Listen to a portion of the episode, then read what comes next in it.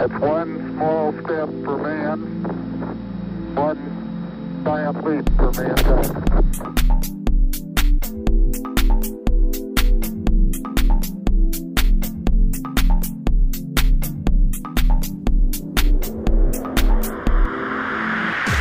Hej och eh, välkomna till Nordic Flanders Innovation Podd.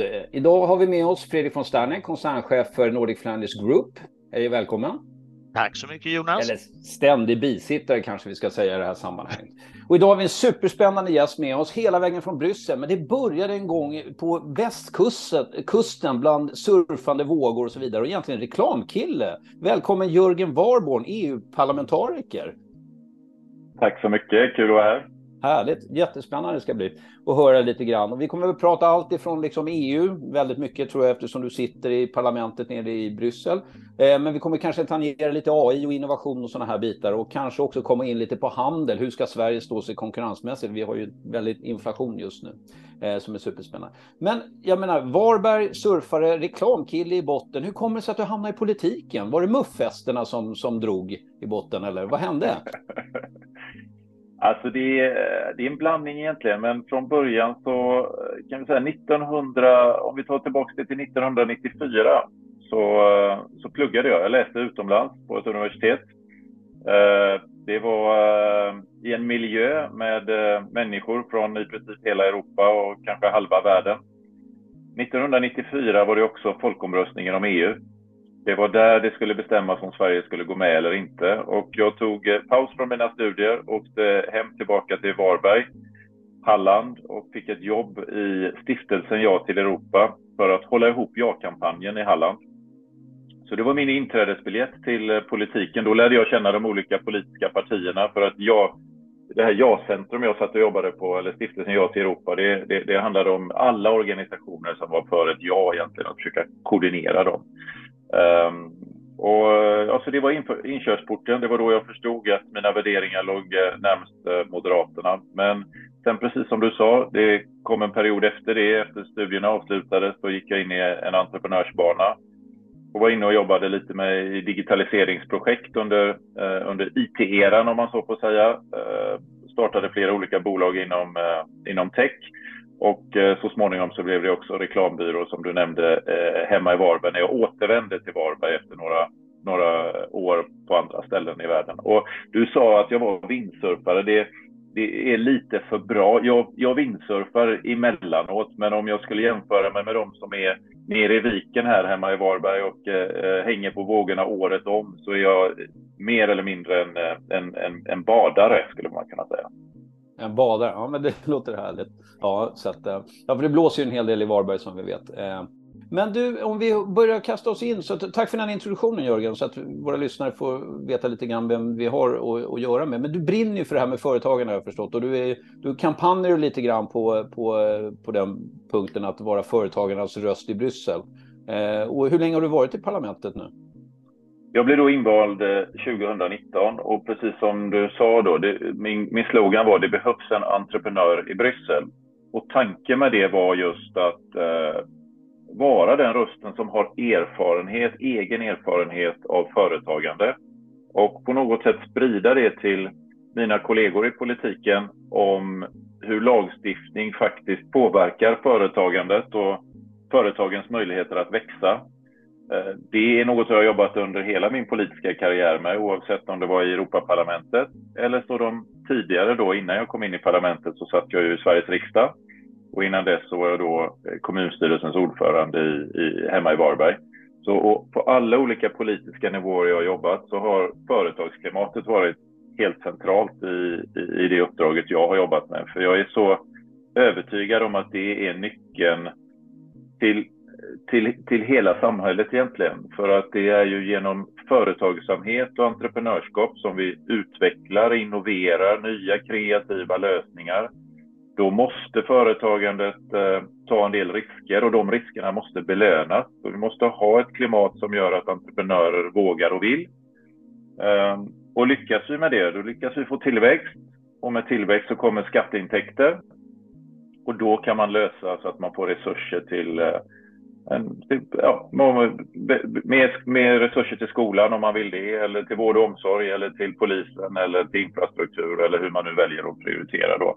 Så, men företagandet är på något sätt början. Vi, vi i politiken vi, vi jobbar mycket med att fördela skattepengar och vi bråkar om hur det där ska fördelas. Men någonstans måste ju pengarna skapas först och det görs i entreprenörskap.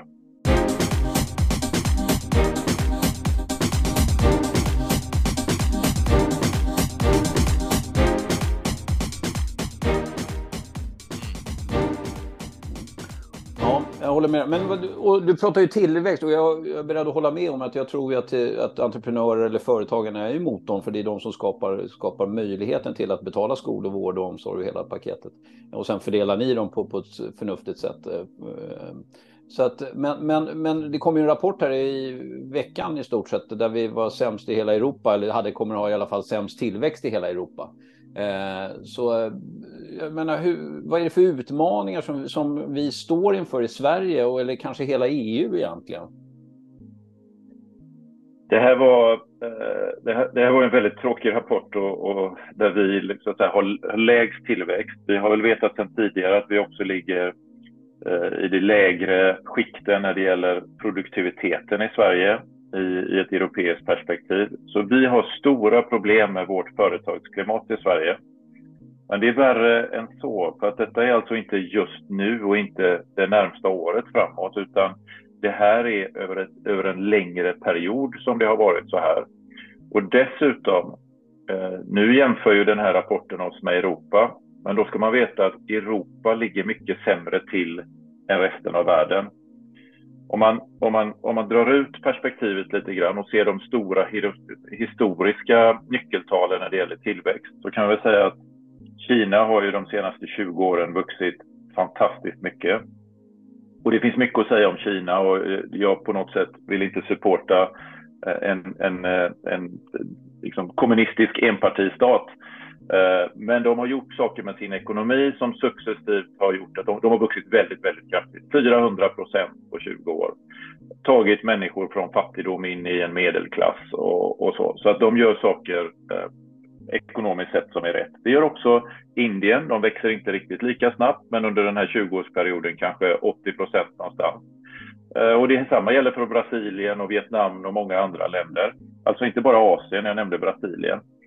Eh, hade det varit så att svaret är att de gör den tillväxtresan som Sverige gjorde för 100-150 år sedan när vi började öppna upp vår ekonomi, då hade jag förstått det. Men grejen med den, de här siffrorna är att även USA växer ungefär lika mycket som Brasilien och som Indien och som Vietnam. Inte riktigt som Kina, men som de här andra länderna. Och detta indikerar att vi gör någonting fel hos oss. För vi i Europa taktar på på 16-17 procent under den här perioden. Jag bara upprepar det. 400 procent i, i, i, i Kina, 400 procent. De andra länderna 70-80 procent och så Europa på 16 procent och Sverige är i botten av Europa. Vi har ett jätteproblem med konkurrenskraft. Det är nyckelfrågan för framtiden. Men, men då blir jag nyfiken där. Eh, bara, jag ska släppa in dig Fredrik alldeles strax också eh, för att kommentera där. Men, men, men vad, vad, vad, är det vi gör då? Eller vad är det, så här, det är ju inte det vad vi gör. Vad är det de andra gör? Är det bara att de har legat efter tidigare, det är därför de har den här tillväxten? Är det det du säger? Eller har de något annat knep i bakfickan? Är det, är det skatter eller vad är det som gör det? Det är det är en blandning. Dels så spelar Kina fulspel på den internationella marknaden, skulle jag vilja hävda. De eh, jobbar mycket med statsstöd in i sina bolag. De är en del, eh, har också tagit eh, Alltså man pratar om olovlig eh, tech transfer, vad heter det? Så att man, de, de stjäl ens patent eller gör tvingar, ska du få market access, ska du, ska du få tillgång till deras kinesiska marknad så måste du sätta upp ett joint venture-bolag och så för de över eh, de immateriella rättigheterna. Så de har successivt jobbat eh, smart men med fulspel kan man väl säga, utanför de internationella spelreglerna.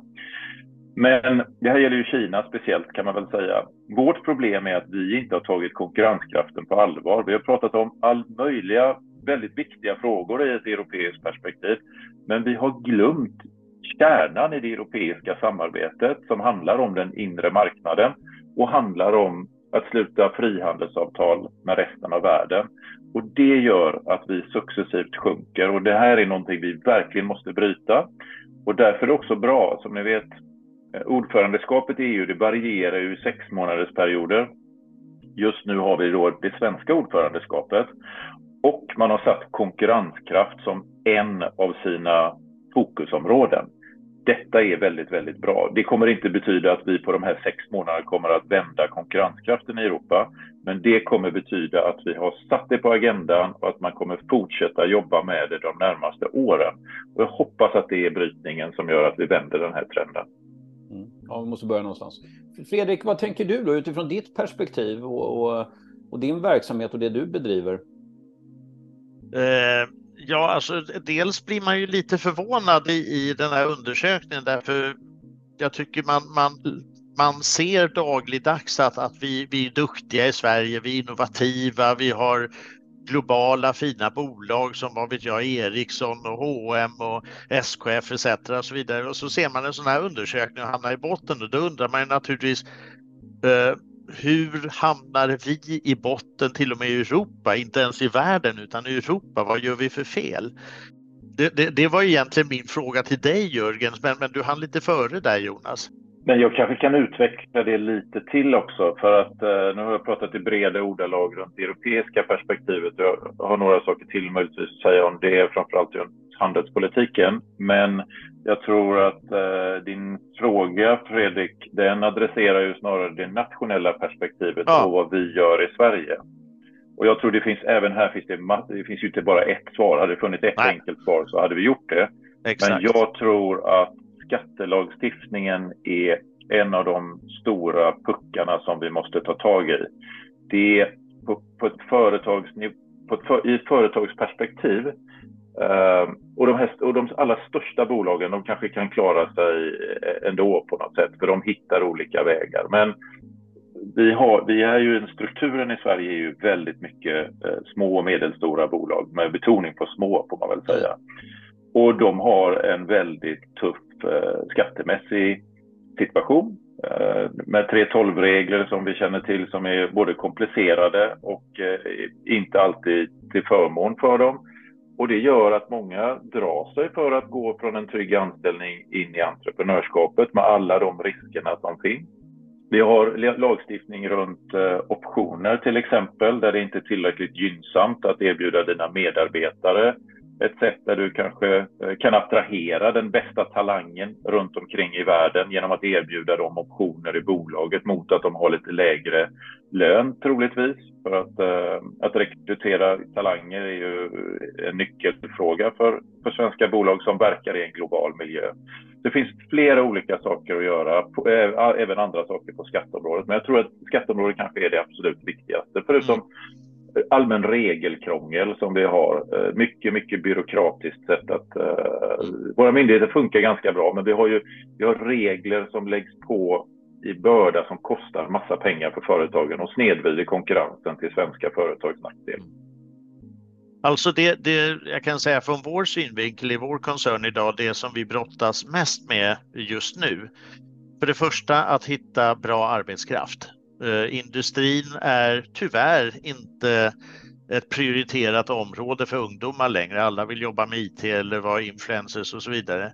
Men att hitta riktigt duktiga industriarbetare och eh, förr så levde ju alltid folk i, i tron att man tjänar väldigt dåligt inom industrin men en duktig CNC-operatör etc. tjänar bra pengar idag. Det är, ett avancerat yrke faktiskt. Det andra vi brottas med är ju naturligtvis våra energipriser. Och då ska vi ändå vara ganska glada i Sverige. Vi säger att våra energipriser har skenat. Eh, jag tror att de i Österrike, Italien etc. Eh, håller nog inte riktigt med. De har det nog lite sämre än vad vi har det. Men det här påverkar ju våran konkurrenskraft ute i världen med, med, med energipriserna som är just nu. Eh, det är ingen quick fix heller. Man smäller inte bara upp ett nytt kärnkraftverk och inte vindsnurror för den delen heller. Och det medför ju sen att råmaterialen blir dyrare. Vi köper ju till exempel stål ja, det behövs väldigt mycket energi för att tillverka stål. Stål har, har ökat i pris. Eh, alltså, historiskt har man inte sett en sån prisökning tidigare. Och, och, det är det vi brottas med idag, dagslig idag.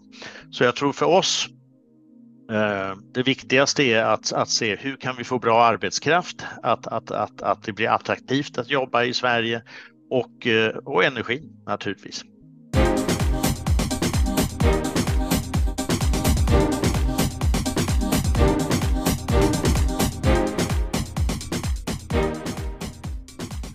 Jag, jag, jag, delar det. Jag tror att eh, det är två nyckelfrågor. Energikrisen har ju kommit... Eh, den har ju två logiker. Det ena är att den har ju, vi ett nationellt perspektiv har successivt, eh, vilket jag och Moderaterna då tycker är väldigt beklagligt, att vi har då stängt ner kärnkraftsreaktorer. Vi vill bygga fler av dem.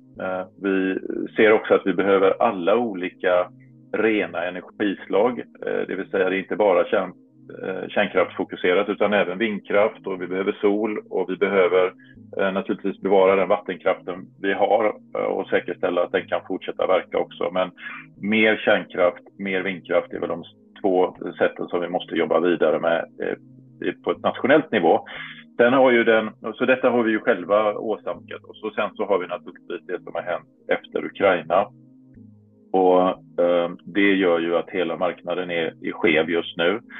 Och när jag tittar på, vi pratar mycket i, i, i Bryssel och Europaparlamentet om den, den här amerikanska lagstiftningen om Inflation Reduction Act som egentligen går ut på eh, Biden-administrationen har lagt fram den här lagstiftningen som ska så att säga, ta sig an klimatutmaningen, vilket i grund och botten är väldigt, väldigt bra att USA nu är tillbaka runt klimatutmaningen. Men vad man gör är att man, eh, man skickar ju eh, hjälp och stöd, ekonomisk stöd till amerikanska företag eller det som produceras i USA. Det vill säga det är väldigt diskriminerande och även detta är emot de, eh, de internationella spelreglerna på, inom handelspolitiken. Och vi försöker nu möta olika sätt för hur vi ska liksom, jämna ut spelplanen mot amerikanerna när det gäller detta. Men oavsett om vi lyckas med det eller inte så har vi energisituationen där just nu är, jag tror 1 till 6 är, är ration mellan energipriserna i Europa i snitt och i USA. Alltså vi betalar sex gånger så mycket. Så jag kan verkligen förstå din och er situation, hur ni sitter nu utifrån ett konkurrenskraftperspektiv. Och, och, och, också signalen till mig och mina kollegor i politiken att vi måste så snabbt som möjligt göra någonting åt detta. För att annars så eh, antingen så flyttar företag från Sverige och Europa eller åtminstone så kommer tillväxten inte ske här utan den kommer att ske någon annanstans och det ja. är ju naturligtvis väldigt oroväckande. Ja, och samtidigt eh, så, så vill man att, eh, att, att, att vi ska köpa elektriska bilar och så vidare. Men eh, om folk verkligen gör det så måste ju de även laddas någonstans. Det, det, vi, vi, vi har ett problem där med energitillförseln. Men du, du har helt rätt. Det, det, det är ju en stor del den här Ukraina-krisen som har satt igång hela den här biten med, med prishöjningar. När jag var kommunalråd i, i, i, Varberg så satt jag i diskussioner med Vattenfall, för Ringhals ligger ju i Varbergs kommun. Och eh, detta var alltså våren 2014. Då ville de, eh, vi satt i diskussioner för att de ville bygga minst en, troligtvis två nya reaktorer. Det finns mm. alltså, det fanns fyra från början i, i, på Ringhals. De ville by, bygga två nya. Eh, detta var på våren 2014. Sen var det ju val 2014 och alliansregeringen förlorade och det kom en ny socialdemokratiskt ledd regering med Miljöpartiet in. Och tyvärr så skiftade Vattenfall sin, eh, sin politik från att eh, inte bara lägga ner tanken på att bygga ut utan även på att då stänga ner reaktorer. Tänk om de inte hade gjort det, Vattenfall. Då hade de nästan varit färdiga att kopplas in på nätet nu. Ja. För det tar ju lång tid att bygga ja. all former av energislag. Så att ett väldigt, väldigt uh, olyckligt beslut. För det hade varit ren, stabil, konkurrenskraftig el som vi hade haft uh, i vårt system för företag och hushåll och därmed kunnat sänka våra priser idag. Då.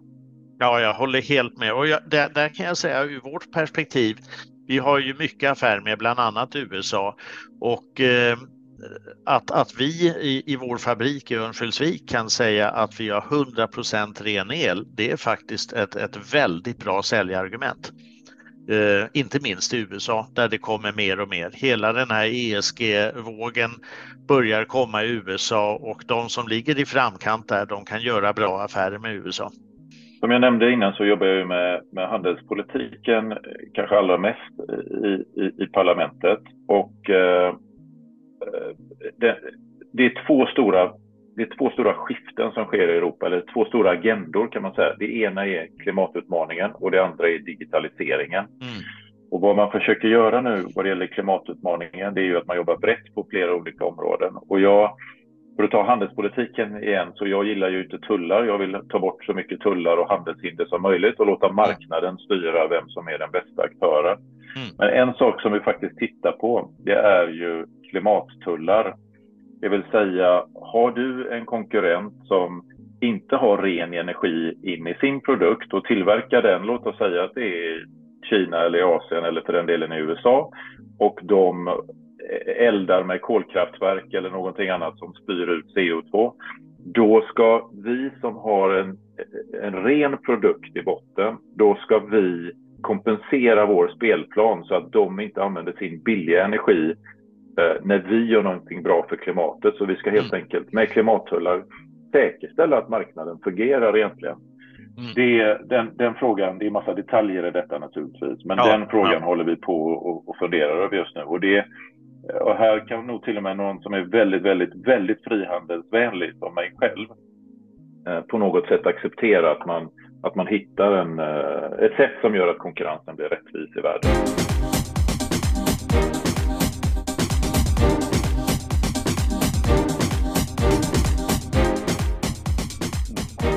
Jag tänkte byta lite spår där. Eh, väldigt intressant diskussion. Jag tror att eh, vi kanske just nu kanske finns det en fördel med, med, eh, med våran kronkurs som vi säger så, eh, baserat på det vi hör med dyra energipriser som ju ändå gör att den där 61 relationen eh, jämnas ut lite grann och ger då svenska företag en möjlighet att fortsätta expandera. Eller eh, inte expandera, det också, men exportera framför allt.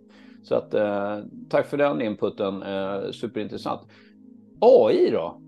AI och framtiden, är inte, det, är inte det här räddningen till allt det vi sitter och pratar om? Kommer vi behöva jobba? Nu har ju ChatGPT kommit så nu behöver man inte göra någonting verkar det som. Mm. Vad, vad, vad, tänker ni där inom, och hur ser man på det här inom, i, kanske inom EU? Och, jag menar digitalisering är all ära, AI är ju digitalisering så det sjunger om det. Och, men vad, vad, vad, är, vad är synen på det här just nu? För det rör ju om rätt mycket i grytan kan jag tycka.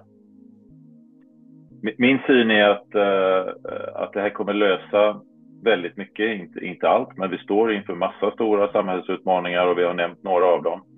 Eh, klimatutmaningen är, inte minst och, och, och tillväxt och på, flera olika områden naturligtvis. En demografisk utveckling som gör, tack och lov, att många blir äldre, eh, men där vi också behöver fundera på hur vi ska organisera välfärden. Och i alla de här frågorna så kommer AI in på ett eller annat sätt. Jag tror att det är en jättestor lösning, men vi måste tillåta det att vara en lösning. Eh, så jag är teknikoptimist i detta. Jag tror på innovation, jag tror på utveckling och jag tror på artificiell intelligens.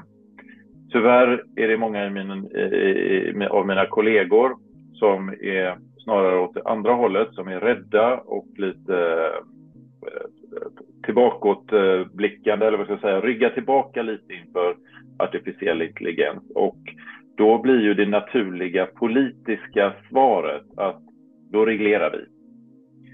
Och, jag, och här finns fighten just nu och jag är lite pessimistisk runt den. För att min tanke är, eller jag ska börja så här. Jag, jag hörde en berättelse från eh, när Obama var president i USA.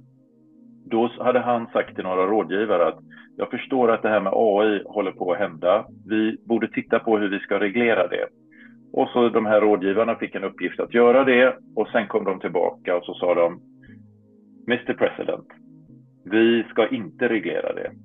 Vi ska följa utvecklingen väldigt noga. Vi ska se om det finns på enskilda områden anledning att kanske göra någon detaljreglering, men vi ska inte reglera AI brett. Mycket bra respons tycker jag. Europa gör nu precis tvärtom vi reglerar AI så att säga horisontellt. Vi gör, en, vi gör en lagstiftning håller vi på med runt AI. sänder signalen att AI är någonting farligt och någonting vi ska akta oss för och någonting som vi måste reglera. Istället för att göra som Obama och säga ja, det kan finnas utmaningar med AI. Diskriminering eller integritetsproblem eller utifrån en produktsäkerhet eller vad det nu är. Och då borde vi naturligtvis reglera, då borde vi gå in i produktsäkerhetslagstiftningen och reglera eller diskrimineringslagstiftning och reglera, men inte AI rakt mm. över. Och det är det spåret vi är inne på. Det kan riskera att lägga en våt filt över innovation i Europa mm. och riskera, för att ta oss tillbaka till vad vi började det här samtalet, att företagen väljer att ha sin utvecklingsavdelning, eh, sina bästa talanger, sin kompetens i något annat land och det kan vara USA, det kan också vara Kina eller någon annanstans. Mm. Men det är inte Europa och Sverige. Det är en stor risk för oss nu. Hur jobbar ni med AI, Fredrik? Ja, alltså idag kan vi säga att, att vi inte vi jobbar inte direkt med AI, men däremot så, så försöker vi hänga med därför jag tror att det, det gäller att, att verkligen vara med och följa med i den här delen. Därför gör man inte det som man hopplöst förlorad inom väldigt kort tid. Men för oss är ju digitalisering och automatisering två väldigt viktiga delar. Därför ska vi vara konkurrenskraftiga i Sverige med de löner som vi har i Sverige, då måste vi vara duktiga på inte bara digitaliseringsvågen utan faktiskt också på automatiseringsvågen. För det gör att vi blir konkurrenskraftiga ute i, hel, i världen. Och vi är ju väldigt duktiga på den här delen i Sverige så det tycker jag vi ska ta vara på. Jag håller med, jag tycker inte alls om att höra att saker ska förbjudas och regleras utan det låter betydligt smartare att följa och se utvecklingen. Och jag ser ju med AI eh, en framtid där man betydligt snabbare, enklare kan programmera CNC-maskiner till exempel och så vidare där, där, man spar inte bara tid utan också dyr arbetskraft på det sättet och blir mer konkurrenskraftig att kunna sälja.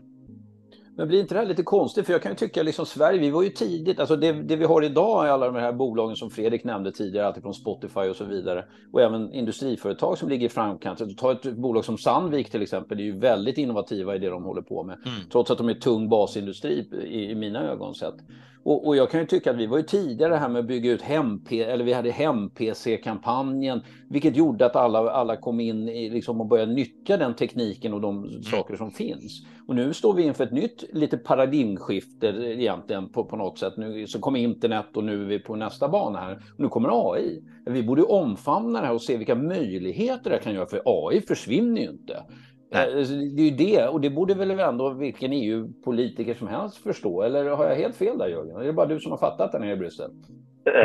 Ja, men jag får lite olika spår eh, när du ställer den här frågan. Det ena är ju först att säga att vi har väldigt fina företag som, som jobbar i framkant och, och bra med forskare och även inom offentlig sektor som jobbar med AI i Sverige. Så att, visst, visst finns det. Men om vi tittar det på aggregerad nivå i ett, i ett, till och med ett svenskt, men kanske framförallt i ett europeiskt perspektiv, så, så ligger vi inte längst fram.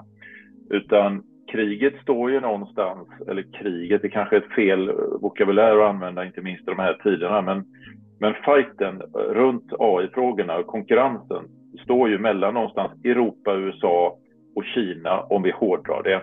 Finns massa enskilda länder som också, Israel är ganska duktiga, det finns några andra, men där är de tre stora krafterna. Och detta handlar ju ytterst om synen på data. Hur ser vi användning av data? Mm. Mm. Där Europa har bestämt sig för att GDPR, eh, så att säga, eller integritet eller person... Att, vår tanke är att data är personlig. Och jag har väldigt mycket kritik runt GDPR. Jag kan fatta integritetsperspektivet och dela data och så, men det, där är vi helt fastlåsta.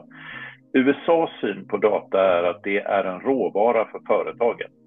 Det är så Amazon och Apple och, eh, och Google och andra företag eh, i den här sfären fungerar och den amerikanska lagstiftningen den bygger på att tillåta dem att fortsätta växa.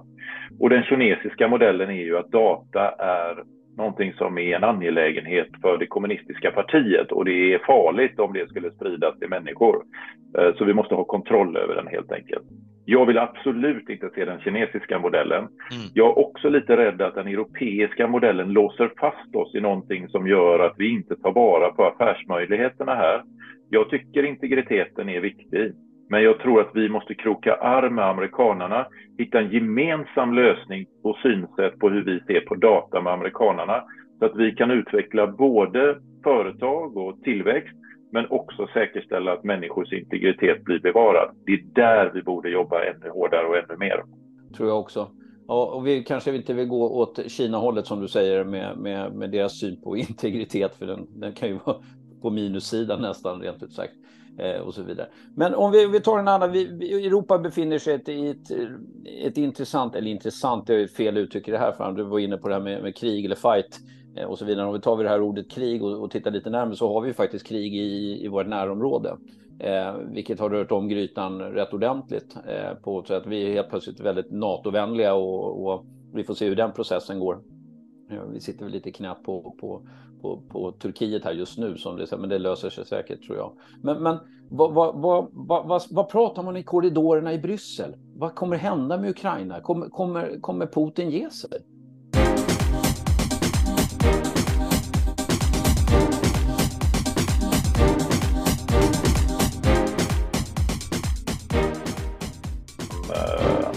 Som är överst på alla agendor just nu. Allting handlar om detta och eh, det, det återst, alltså idén, Europas grundtanke som ett fredsprojekt synliggörs ju här väldigt tydligt också naturligtvis. Och låt oss bara påminnas om att det var ju tanken när vi hade haft eh, flera olika krig på e-, Europas eh, kontinent så behövde vi hitta ett nytt sätt att umgås så att säga och det blev det Europeiska unionen där vi sa att handlar vi med varandra så kommer vi inte kriga med mm. varandra. Mm. Och nu har vi den här fighten på, på, i, i, i vårt närområde och Ukraina är europeiskt och eh, de har ju nu ansökt om medlemskap och vi stöttar den processen för att de ska komma in.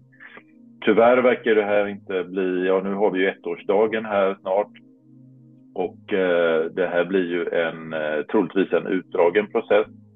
Eh, jag pratade med initierade personer som menar att du, eh, förlåt, eh, Ryssland nu har en 18 månaders plan åtminstone, det vill säga deras mindset så här är det 18 månader till.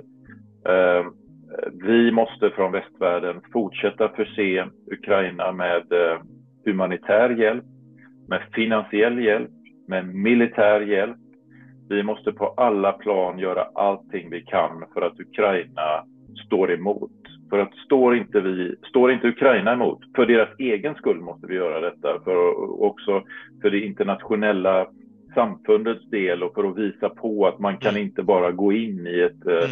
i ett, i ett i, i en annan territorium och bara ta det. Det måste vi visa upp, men vi måste också för vår egen del. För skulle Ryssland ta över Ukraina, så var slutar de? Är det där eller fortsätter de i Moldavien? Fortsätter de in i, i baltstaterna? i Finland, i Polen, i Sverige? Det är ju frågan att ställa sig naturligtvis. Så att deras fight är vår fight.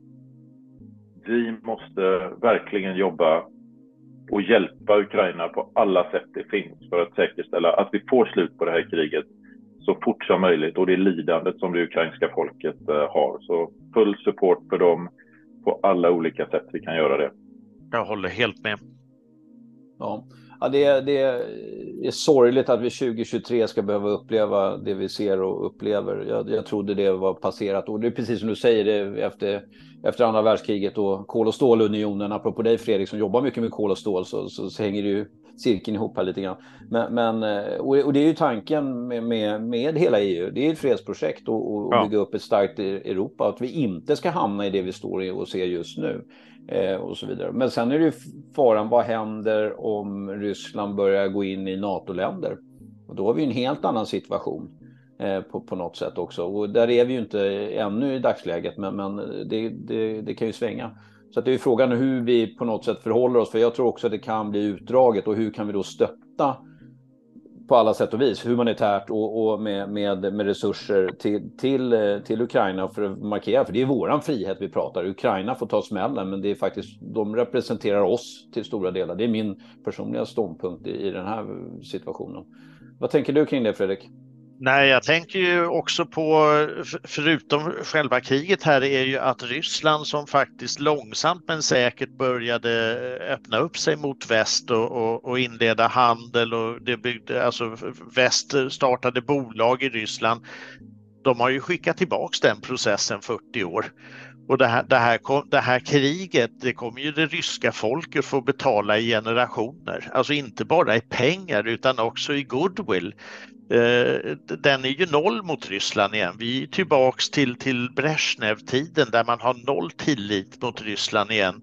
Och, och eh, stora globala bolag har ju inte bara så att säga pausat affärer i Ryssland, man har lagt ner dem, man har stängt ner det. det. Det är ingenting man bygger upp på en vecka igen.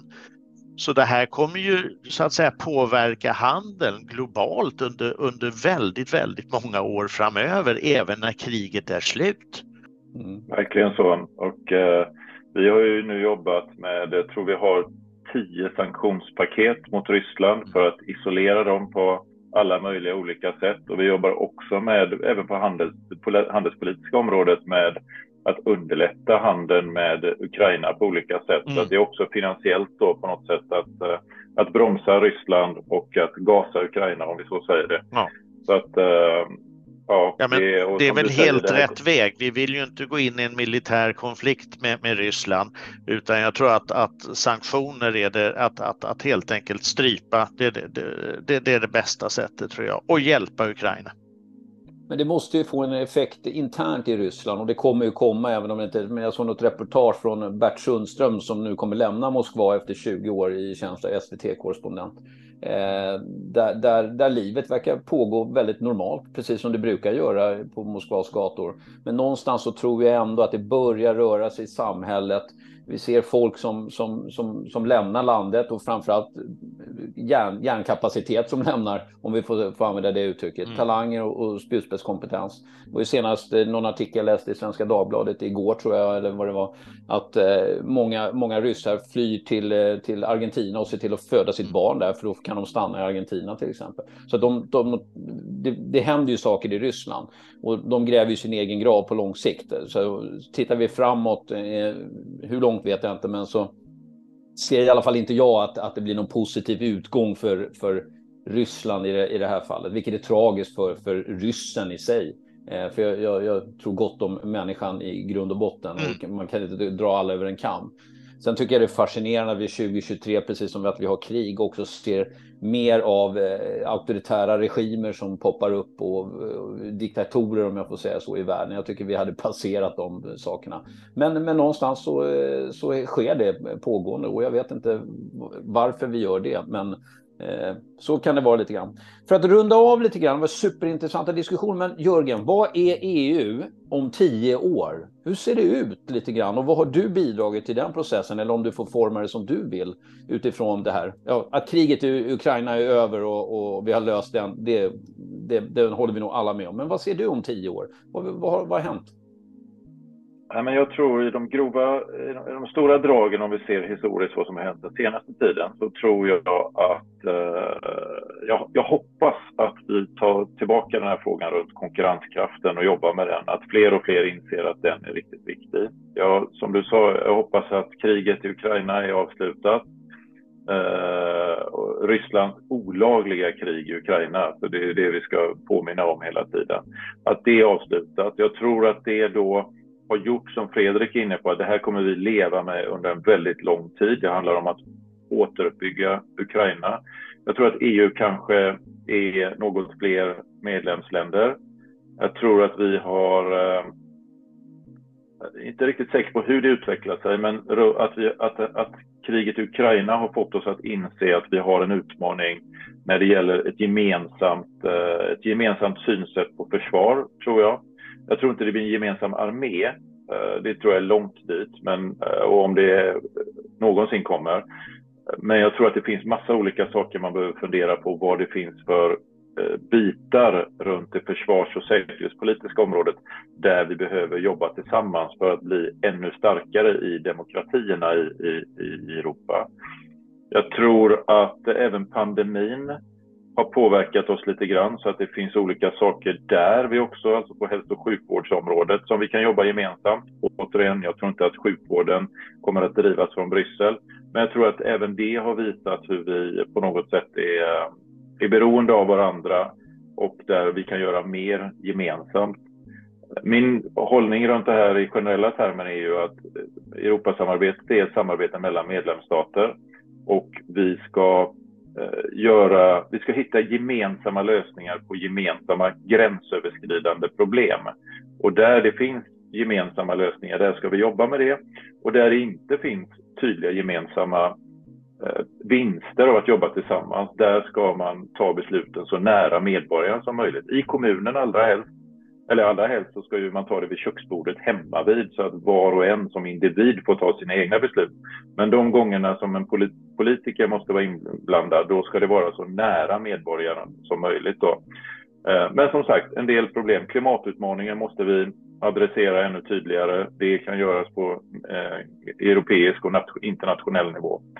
Så det är några stora spaningar, eh, väldigt mycket kopplat till kriget nu skulle jag vilja säga.